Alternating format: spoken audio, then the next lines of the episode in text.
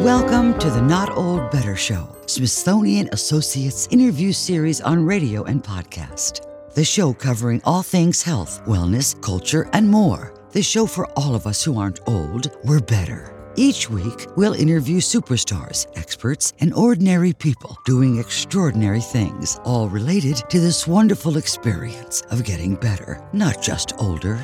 Now, here's your host, the award winning Paul Vogelzang.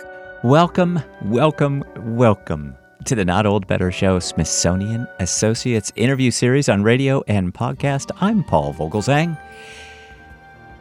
And you know, as we stand on this precipice of America's 250th anniversary, the air around us is just thick with the sparks of cultural contention. But today, we're going to ask a pivotal question of our guest, our Smithsonian Associate guest. How can we lower the temperature of this conversation? In this episode, we're diving into the undercurrents of America's grand narrative with none other than returning guest, audience favorite, Smithsonian Associate Clay Jenkinson, a public humanities scholar who wields the past not as a weapon, but as a lantern in the murky debates of the present. Clay Jenkinson will be appearing at Smithsonian Associates coming up, so please check out our website and show notes today for more details. The title of Clay Jenkinson's presentation via Zoom is The Culture Wars How Can We Lower the Temperature? Clay Jenkinson's presentation and our conversation today will be rich with his wisdom. He's a senior, seasoned historian. He's got this amazing announcement to share with us today. I just invite you to consider the full spectrum of everything Clay Jenkinson has to tell you, especially about America these days the valor and the vices, the triumphs and the tribulations, as Clay likes to put it, warts and all. You know, as statues fall all around us and the legacies of figures like Theodore Roosevelt and Thomas Jefferson, who Clay Jenkinson will talk about today, warts and all, these wonderful members of America's past face the tides of modern scrutiny.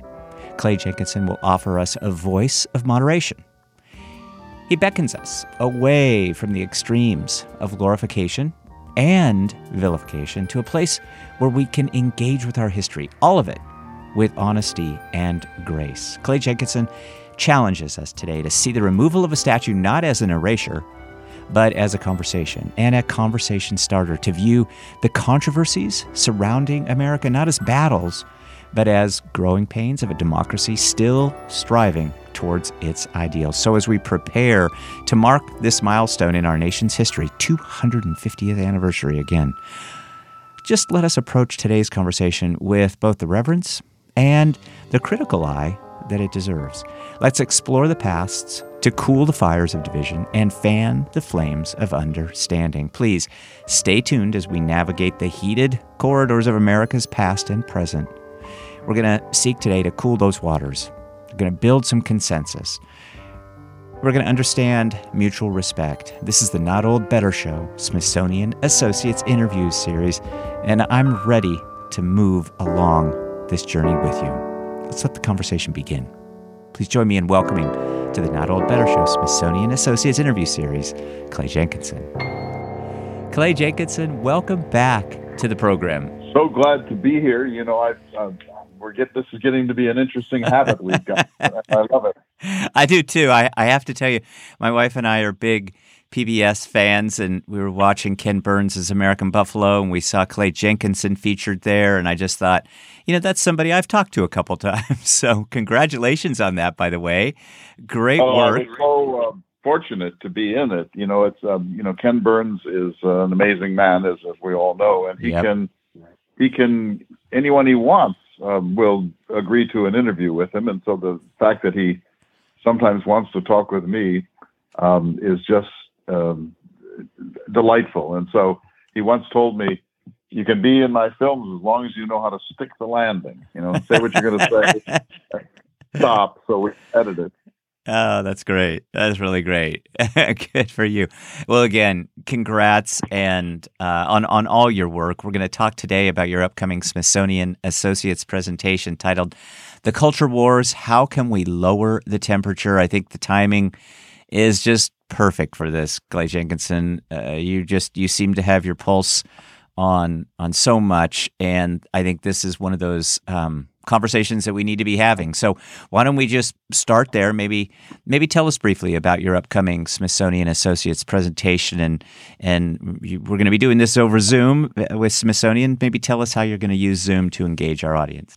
Well, the audience is gathered by Zoom, and I actually can't see them, um, but I can. I know they're there. Uh-huh. Um, then I I talk with Kathy Fuller, who's my moderator, and and I think I've done ten of these now or more. Yeah, yeah. The pandemic really opened this door. Yeah. Uh, and it's you know changed everything. So now Zoom technology and its and its rivals um, make lots of things possible at a, at much less expense than ever before. So that's that's the joy of it. I'll have a PowerPoint, um, and and then twice during the two hours uh, there'll be a break in which we take questions. People will you know text in their questions, and Kathy will sort them out and, and, and put them to me. So I love the I love the format. My only um, my only disappointment is that I can't see the audience uh, when I do public perf- performances of any sort or lectures. I make sure that the house lights are on so I can actually watch hmm. people mm. respond. But anyway, so so the theme uh, is one that's very dear to my heart. You know, I'm really worried. I'm deeply worried about the future of the United States. You know, we're approaching our 250th birthday. Mm-hmm. Uh, that should be a time for reflection and celebration. Um, it needs to be done honestly, and you know, we need to look at ourselves, warts and all.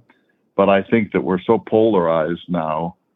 I'm going to use some shorthand here, but sort of the 1619 project on the one hand, on the left, and then sort of Ted Cruz on the right. Mm where there's no conversation anymore. It's just shouting. It's just it's vilification. It's demonizing. It's there's a belief now on each side that the other side is not truly American. That that America belongs to whichever silo I'm in, and the the other people are either you know dangerous, bigoted, racist rednecks, or they are communist inspired liberals who want to cancel uh, American culture and want to apologize for this country. And, and, you and I know that that's not really true, that most of uh, the American people are centrists of one sort or another, and that we need, we you know, we desperately need to have real conversations about real subjects. And if we can't be civil, then I don't see how we can possibly get anywhere. The, I, I'm schooled in the Enlightenment, and the Enlightenment's idea was that anything can be talked about, mm-hmm. and that the good ideas will drive out the bad, and that good sense will drive out nonsense. And I continue to believe that, but I don't think that that's as widely believed today as it used to be. It's it's become a sort of zero sum game, mm-hmm. and there's a lot of anger and rage in all of this, which I just frankly can't understand. Thank you for that. I, I couldn't couldn't agree with you more. I, I, I think as a centrist, I find that you know, and, and as an older American, I I certainly um, am a believer, and I, I see all the wonder that the country has created. My family are immigrants, and so I really do view this as a, as a wonderful um, a wonderful country. But I, I do know, just as you put it, there there are warts, and and we've got to get into this in a way that's balanced. I think maybe give us your sense as to how we handle this balance. How do we celebrate on one hand, uh, you know, the country's history, but do so with a fair assessment of all the complexities, warts and all. Well, I think that since the 1960s, we've had a cultural revolution in the United States. I use that term uh, deliberately, um, that uh, our way of seeing America has changed. So we've had women's studies and feminism, we've had uh, minority studies, and we have queer studies. Uh, we have paid much greater attention now to the environmental cost of the American dream. Uh, there's a there's a wider lens that we wear now. There's a more inclusive lens that we wear now than Mm-hmm. existed, say, in the time of Ozzie and Harriet and Mhm. Leave It to Beaver. That's all good. Mhm. And that's been an amazing and important cultural revolution. But I think that it left many Americans behind. I don't think the universities did a very good job of bringing the public into the conversation. I, frankly, I don't think that the academic world is very respectful of average Americans. I think that they look down on most Americans as as rubes and ignoramuses, and and and that causes um, that condescension is is very well understood by the the people in the heartland uh, who feel uh, betrayed by that, and and that makes them reactive rather than conversant. And so I think that some of this is, is, is because of the way in which these breathtaking cultural changes have occurred without making any reasonable effort to bring the people along. So that that's part of it. And so I, I think the answer is we have to grant agency to everybody. You know, I'm I'm going off on this 250th journey myself Mhm. in the next five years. I have an airstream. I'm going to. Uh, it's called Listening to America. I'm going to go around the country and talk to people, famous people, and then um, uh, average people in campgrounds and in universities and in think tanks and in national parks and so on. And what I intend to do is to listen. And so, I, you know, I often meet people whose views are are dramatically different from my own. I'm not going to scoff. I'm going to listen and I'm going to ask sort of Socratic follow up questions Mhm. because there's always something behind whatever is the surface statement or surface opinion. There's there's something. There's a frustration. There's a wound. There's a a, a fear. There's a, a, a, a sense of righteousness or anxiety about where this country is heading.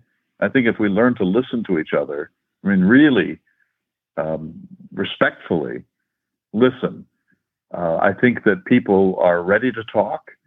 And I think that they calm down once they realize that they are being heard and not just being sort of indulged at arm's length.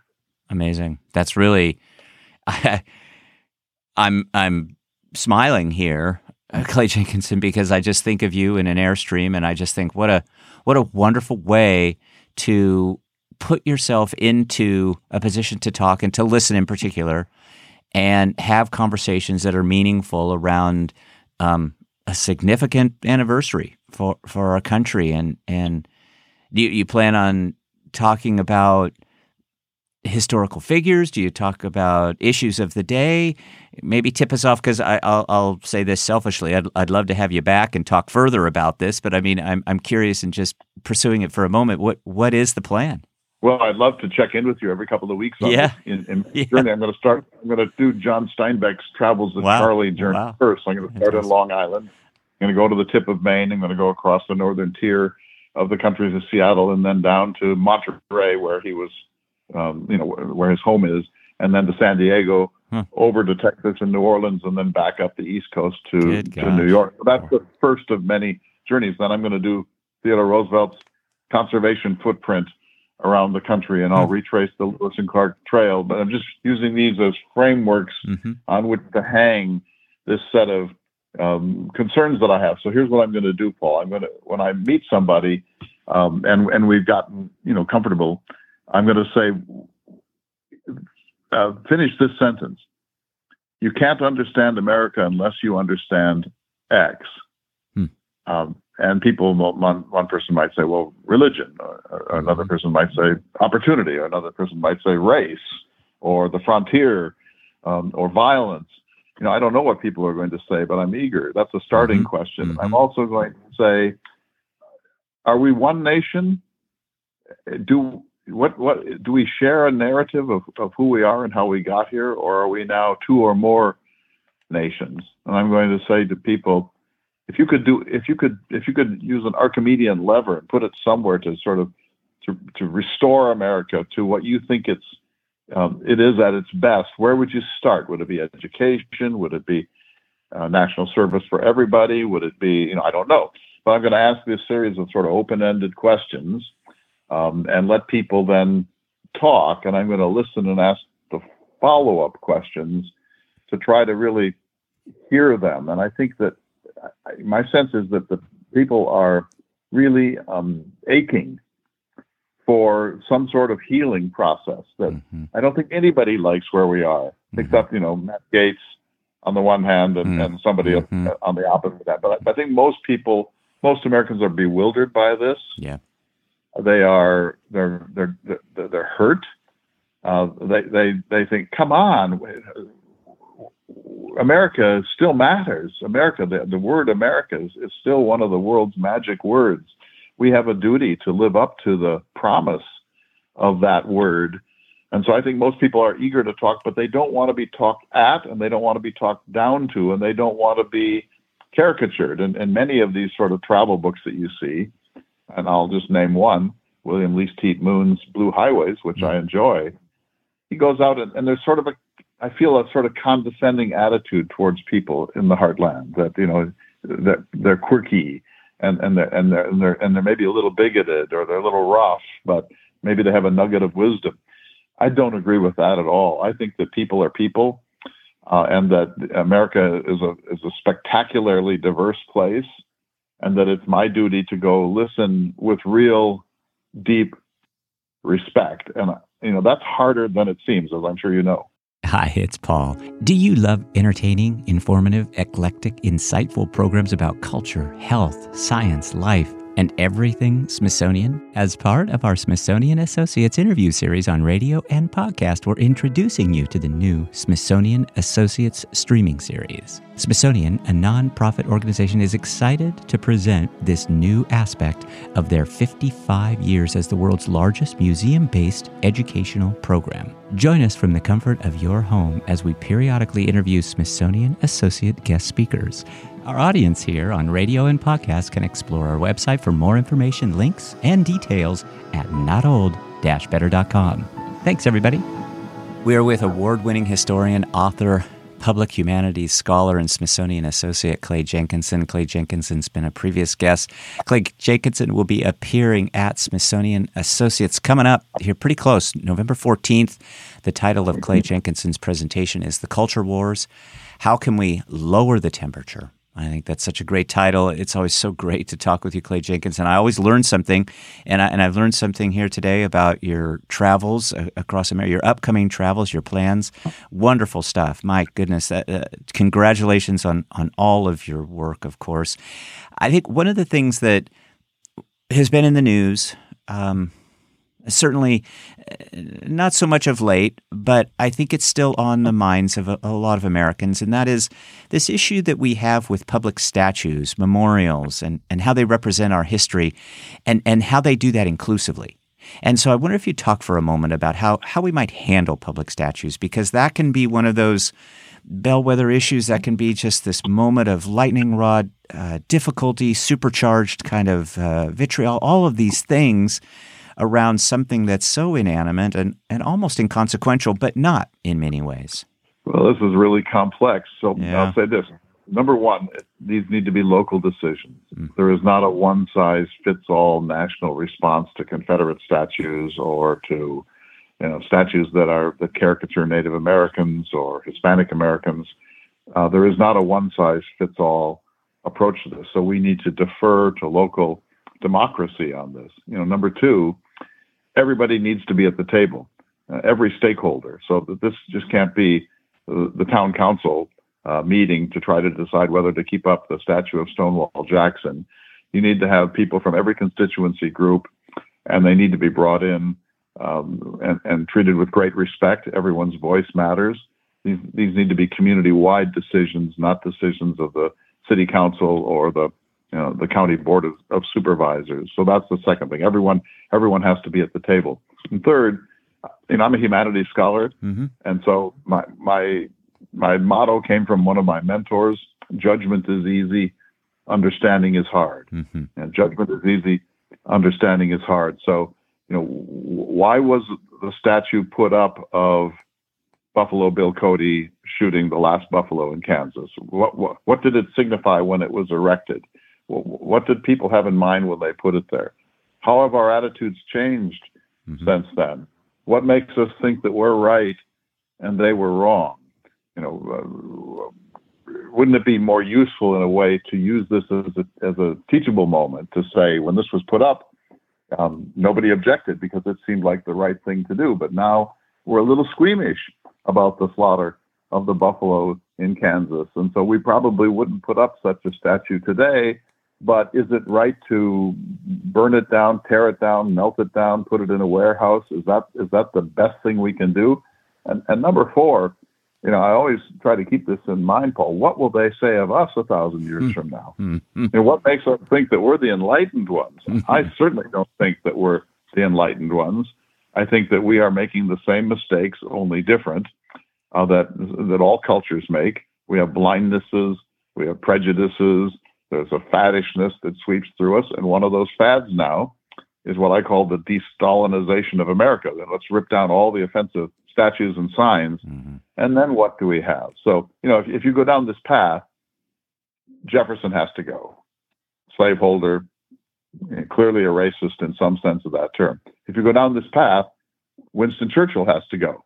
Imperialist, um, with scathing attitudes towards um, uh, third world peoples and indigenous peoples.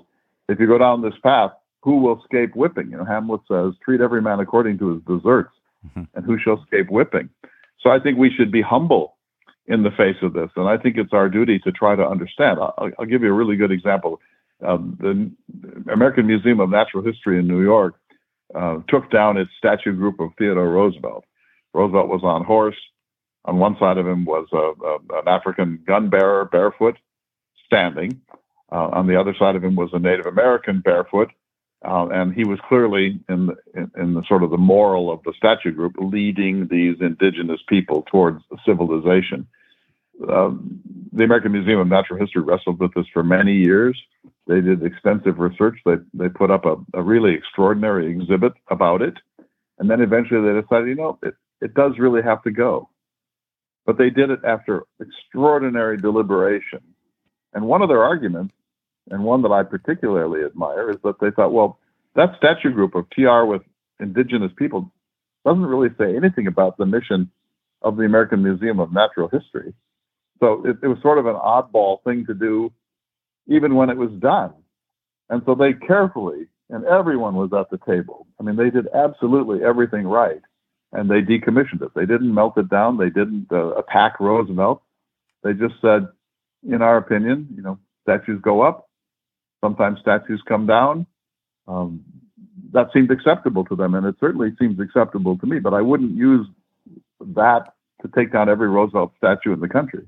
I always enjoy talking to you. I, again, I'm smiling. I, you know, I think as an educator, I learned so much from you as a humanities scholar, and I wonder if you talk for a second about these extraordinarily complex figures in history, like like Jefferson and and some of these other public intellectuals. Uh, how how do educators, how do historians help me, help the public navigate and get through some of this so that we're understanding and so that we're educated as opposed to being divided?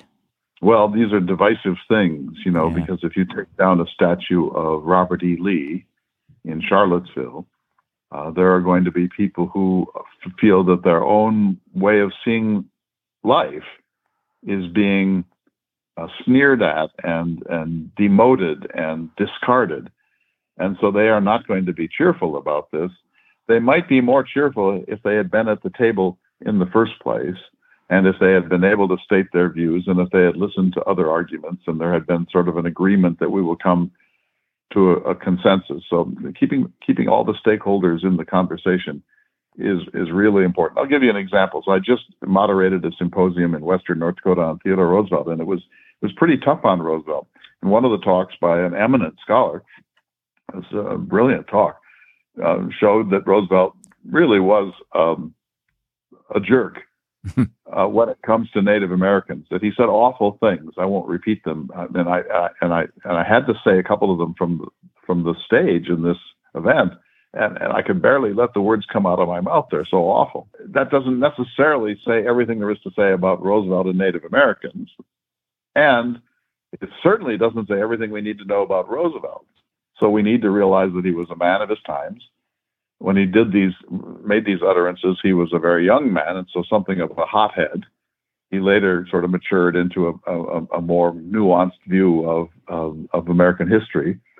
Uh, this was when Manifest Destiny was still, um, you know, chugging through the veins of the American people, and so we you need to contextualize it and to, and to try to realize, to use the cliche, where they were coming from mm-hmm. when they said these things. So you know, or take Jefferson. I've, I've been studying Jefferson now for 40 years, mm-hmm. and mm-hmm. I, have been Jefferson now for 30 some years. Right. So I know I know him inside and out, as it were. Yeah. Uh, there's no question in my mind that he was a racist. If by racist we mean that uh, African Americans, in his mind, were subordinate, uh, both in their capacities and in their rights, to white Americans. Um, that's hard to say but I think it's it's undeniably true. We also know that he was a slaveholder, that he bought and sold slaves, including secretly, furtively, while he was the president of the United States. And of course, there's the Sally Hemings story too. So this has to be acknowledged. You know, we, we we can't pretend any longer that Jefferson was um, a reluctant slaveholder he wanted us to believe that he was a reluctant slaveholder, and maybe he even was, but it didn't stop him from owning more than 600 human beings in the course of his life. And so we were in denial about this so long that when the reaction came in the 1980s, 90s, and so on, it, it went too far the other direction, I think. Now he's being canceled in many quarters. I think it's now important for us to recenter Jefferson. And so I've created this thing I call the Asterisk Project, in which I will never again talk about any of Jefferson's achievements without also acknowledging that they were made possible by enslaved people. So let me give you one quick example. He has this magnificent garden at Monticello, one of the world's most beautiful vegetable gardens, a thousand feet long. It's a terrace on the side of his mountain. When you go there, you gasp at its beauty and its fertility and the and the genius of Thomas Jefferson until you realize that that, that terrace was built by gangs of black slaves working tirelessly in grunt labor over several years to build a terrace on the side of a mountain. Hmm. And so when you know that, you can't unknow that. Your admiration for that garden doesn't stop, but it's chastened now. It's there's there's a, there's something of a cloud that attaches itself to it, and I think that's so important for us to acknowledge that the University of Virginia was built by enslaved people that in, in, in Washington, D.C., when Jefferson had his famous dinner parties, um, enslaved people took your coat, uh, they served you, uh, they removed the human bodily waste from the site, they, they washed the floors, they cooked the food, they built the thing. Um, and so we need to always keep that in our mind. It doesn't have to be the center or the only thing we think about, but we can no longer pretend that Jefferson was Leonardo da Vinci and, oh, yes, there's this sort of issue that he was also a slaveholder. I think that we have to be more forthright. And so, as we talk about the 250th birthday of the country, mm-hmm. it's going to have to be candid in some ways that's going to make us uncomfortable.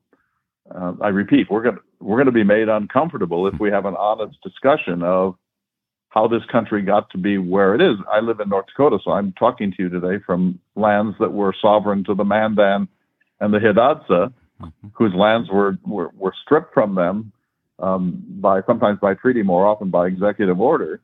Um, and that's just not okay. That has to that it's not that we're going to give the land back necessarily or leave the continent, but we have to acknowledge that if we want to be honest and candid about how we got here from 1492. And so, I mean, this this sounds pretty simple, Paul, but it's not. Mm. Because there will be people who just automatically resist and say, "No way, you you." There's I I, had, I never heard in, any Native American. I I just I just own my property. I mean, don't tell me that we have something to atone for. I think that that the reaction is the reaction of people who are suddenly caught off guard and feel that their very way of seeing the world has been not only challenged but dismissed by know-it-alls. Clay Jenkinson, it just is always such a pleasure to talk with you. I, I just have two final questions, kind of, kind of almost back to back.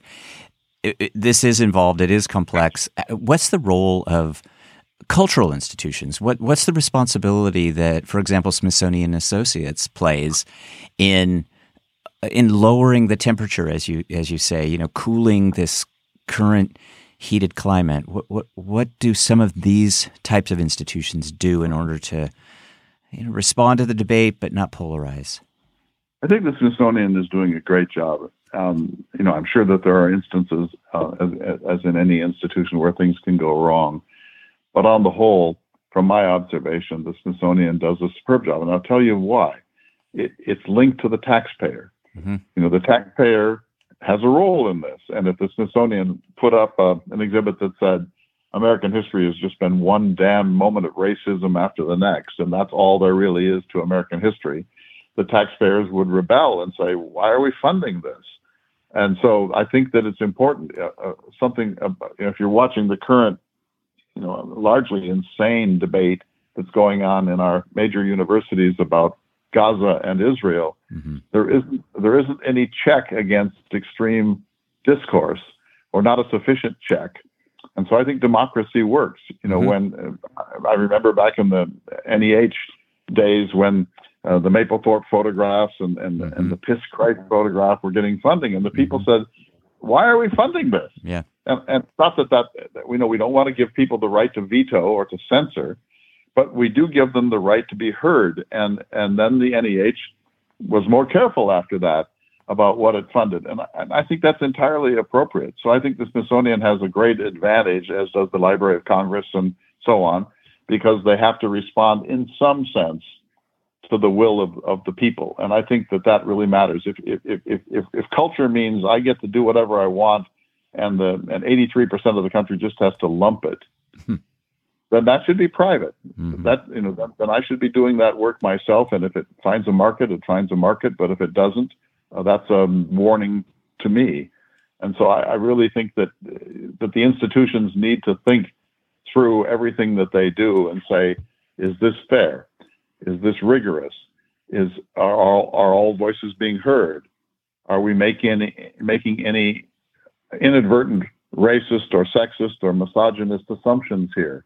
You know, I, I think if you think it through and have someone, almost like in the Catholic Church at sainthood, you have a devil's advocate who, who if you're going to create a saint, the devil's advocate is, is meant to find out whatever bad things can be said of that saint. I think we need that. If you NEH or NEA does a project or Smithsonian, I think there needs to be someone in the room who says, "Have we really thought this through?" Because one argument that could be made against this exhibit is XXXX. Mm-hmm. I think that that will help. I also think that we need to model civility. And so I get rude questions from time to time, mm-hmm. sometimes extremely rude questions. And I try always to swallow hard to be civil in my response. And when I get hate mail, as I occasionally do, I write back mm-hmm. always a civil response. And mm-hmm. amazingly, Paul, nine times, out, well, I'd say seven and a half times out of 10, the person who wrote the angry email writes back then and says, you know, I was, I was just blowing off. I'm sorry. I shouldn't have. I, you're right. I should have been more civil. So I think that it's engagement based on real respect and without a sense of righteousness. I'm against righteousness in all of its forms. Mm-hmm. So I think it can be done, but it, but it's a discipline, and I think many of our elite universities have given themselves over to the least um, inclusive voices. Clay Jenkinson, I, as I say, I just always enjoy talking to you. You, you always do. You, you, you're such a wise person. You have just this real breadth of understanding of, of kind of where we are, and so you, you motivate me to do better and and to learn and and have over our conversations. I wonder if you'd leave us with maybe just a final word about how all of our audience, older adults, family members, uh, across the spectrum of, of our audience, how can we together bring about our insights into a conversation so that we really can learn from each other, grow, and not be so heated at this moment? Well, I, I, you know, not not to sound flattery, but I think you know, sign up for Smithsonian events mm-hmm, because I think mm-hmm. Smithsonian does a really terrific job at this, and the Zoom yeah. technology has a kind of a filtering and chastening effect. So, you know, there's no shouting. Uh, there may be sharp opinions, but, there, but, there's no no shouting. Um, I also think that people need to, um, and this is so hard, but just take um, Israel and Gaza. Everyone has an opinion Mm-hmm. Of course, most of us have a are confused, but we have opinions. But most of our opinions are based on almost no actual evidence or understanding. If we read a book or two about the history of Israel and its um, its hostile neighbors, we would know more. Mm-hmm. But if you're taking your talking points from Rachel Maddow or from Sean Hannity, mm-hmm. then you really haven't thought it through for yourself at all. And you know, we live in a time of breathtaking accessibility. That that I mean, there are millions of books that are free on the internet, and then uh, everything else is available on documentaries and on YouTube and so on. So anyone who wanted to know something about what's going on in Gaza today is in a position to do so. And if everyone would say, say five hours and watch a couple of uh, documentaries and maybe do, read a few articles and, and, and really kind of examine this, and then and then only start to speak or pontificate about what must be done and who's to blame and, and, and, and, and how this comes out, we'd be much better off. But, you know, I, what I find in traveling the country, Paul, is that people are lazy now and they're largely just spouting talking points. Um, the talking points co- used to come from Rush Limbaugh, and now they come from Tucker Carlson. The talking points come from Rachel Maddow or Lawrence O'Donnell. And some of those talking points are good, but they they they didn't. No one had to work at this. They just listened to it and took it to the coffee shop the next day. And you know what Jefferson had in mind for us is that we would all think for ourselves. That we would we would be an enlightened people, and that and and to be enlightened is hard work. I've been lucky you know, I get to read for a living. So I have a library of 20,000 volumes here in the middle of North Dakota. I'm buried in books, too many books. I need an annex. You know, help, please, please, somebody. I need a librarian, please. But, but I'm lucky because I, I see the world through books. So I've been reading this book about Harry Truman. Um, it's called The Accidental Presidency, which is an outstanding book. I just happened upon, and there's a whole section in it on the birth of Israel in 1947 and 1948. Wow. And now that I've read it, I'm in a somewhat better position to try to understand what's going on mm-hmm. in Gaza at this moment than I was before I read that book. And so I just urge everyone to say, before I spout, do I have any idea what I'm talking about? Or am I just taking derivatives from my favorite talk show hosts? And if you have to have a favorite, it should be someone like Michael Smerconish, mm-hmm. who you know prides himself on being a centrist. And I'll also say that um, that NPR and PBS, I think, are now doing the best media work in the country mm-hmm. on things like this. I think that the, they're they're scrupulously fair-minded, uh, thorough, and the talking points are not five seconds. You know, they're 35 seconds. So I think there are ways we can do this, but it's a commitment. And the question is, you know, are you, Paul, willing to make the commitment? Am I, George or, or Judy, living in Broken Bow, Nebraska, willing to make the commitment to know something before I talk? Mm-hmm. But if we are, things will calm down. Clay Jenkinson, our guest today, award winning historian, author, public humanities scholar. And presenting at Smithsonian Associates coming up, the title of Clay Jenkinson's presentation is The Culture Wars. How can we lower the temperature? We'll have links so that our audience can find out more information about Clay Jenkinson and his upcoming Smithsonian Associates presentation, as well as all the rest of the work that Clay Jenkinson is doing. Uh, Clay, I'm going to look for a link uh, for your tour and I hope to find it. If I don't find it immediately, I'll keep searching. But congrats on on all of this work and we're going to listen and we're going to be paying attention. But thanks so much for your generous time today. It is always so great to talk to you and please please please come back. Let's keep talking paul. My my, my website is ltamerica.org listening to america. Ltamerica.org i've got my airstream now. I need a ford f-150 so i know someone out there wants to give me a beautiful black batman like okay. ford f-150 let's do it. I'll see you at the Smithsonian. Yes. Thank you, Clay Jenkinson. We're going to be rooting for you on that Ford uh, F 152. So good luck on everything. Thank you, sir. Thanks, my friend. My thanks to Smithsonian Associate Clay Jenkinson. Clay Jenkinson will be appearing at Smithsonian Associates interview series coming up, so please check out our website and show notes today for more details. My thanks to you. My thank and my thanks to the Smithsonian team for all they do to support the show. My thanks to you, my wonderful audience here on radio and podcast. Please be well, be safe, and remember, let's talk about better. The Not Old Better Show. Thanks, everybody. We will see you next week. Thanks for joining us this week on the Not Old Better Show, Smithsonian Associates interview series on radio and podcast. To find out more about all of today's stories or to view our extensive back catalog of previous shows, simply visit notold-better.com. Join us again next time as we deep dive into some of the most fascinating real life stories from across the world, all focused on this wonderful experience of getting better, not just older. Let's talk about better. The Not Old Better Show, Smithsonian Associates interview series on radio and podcast.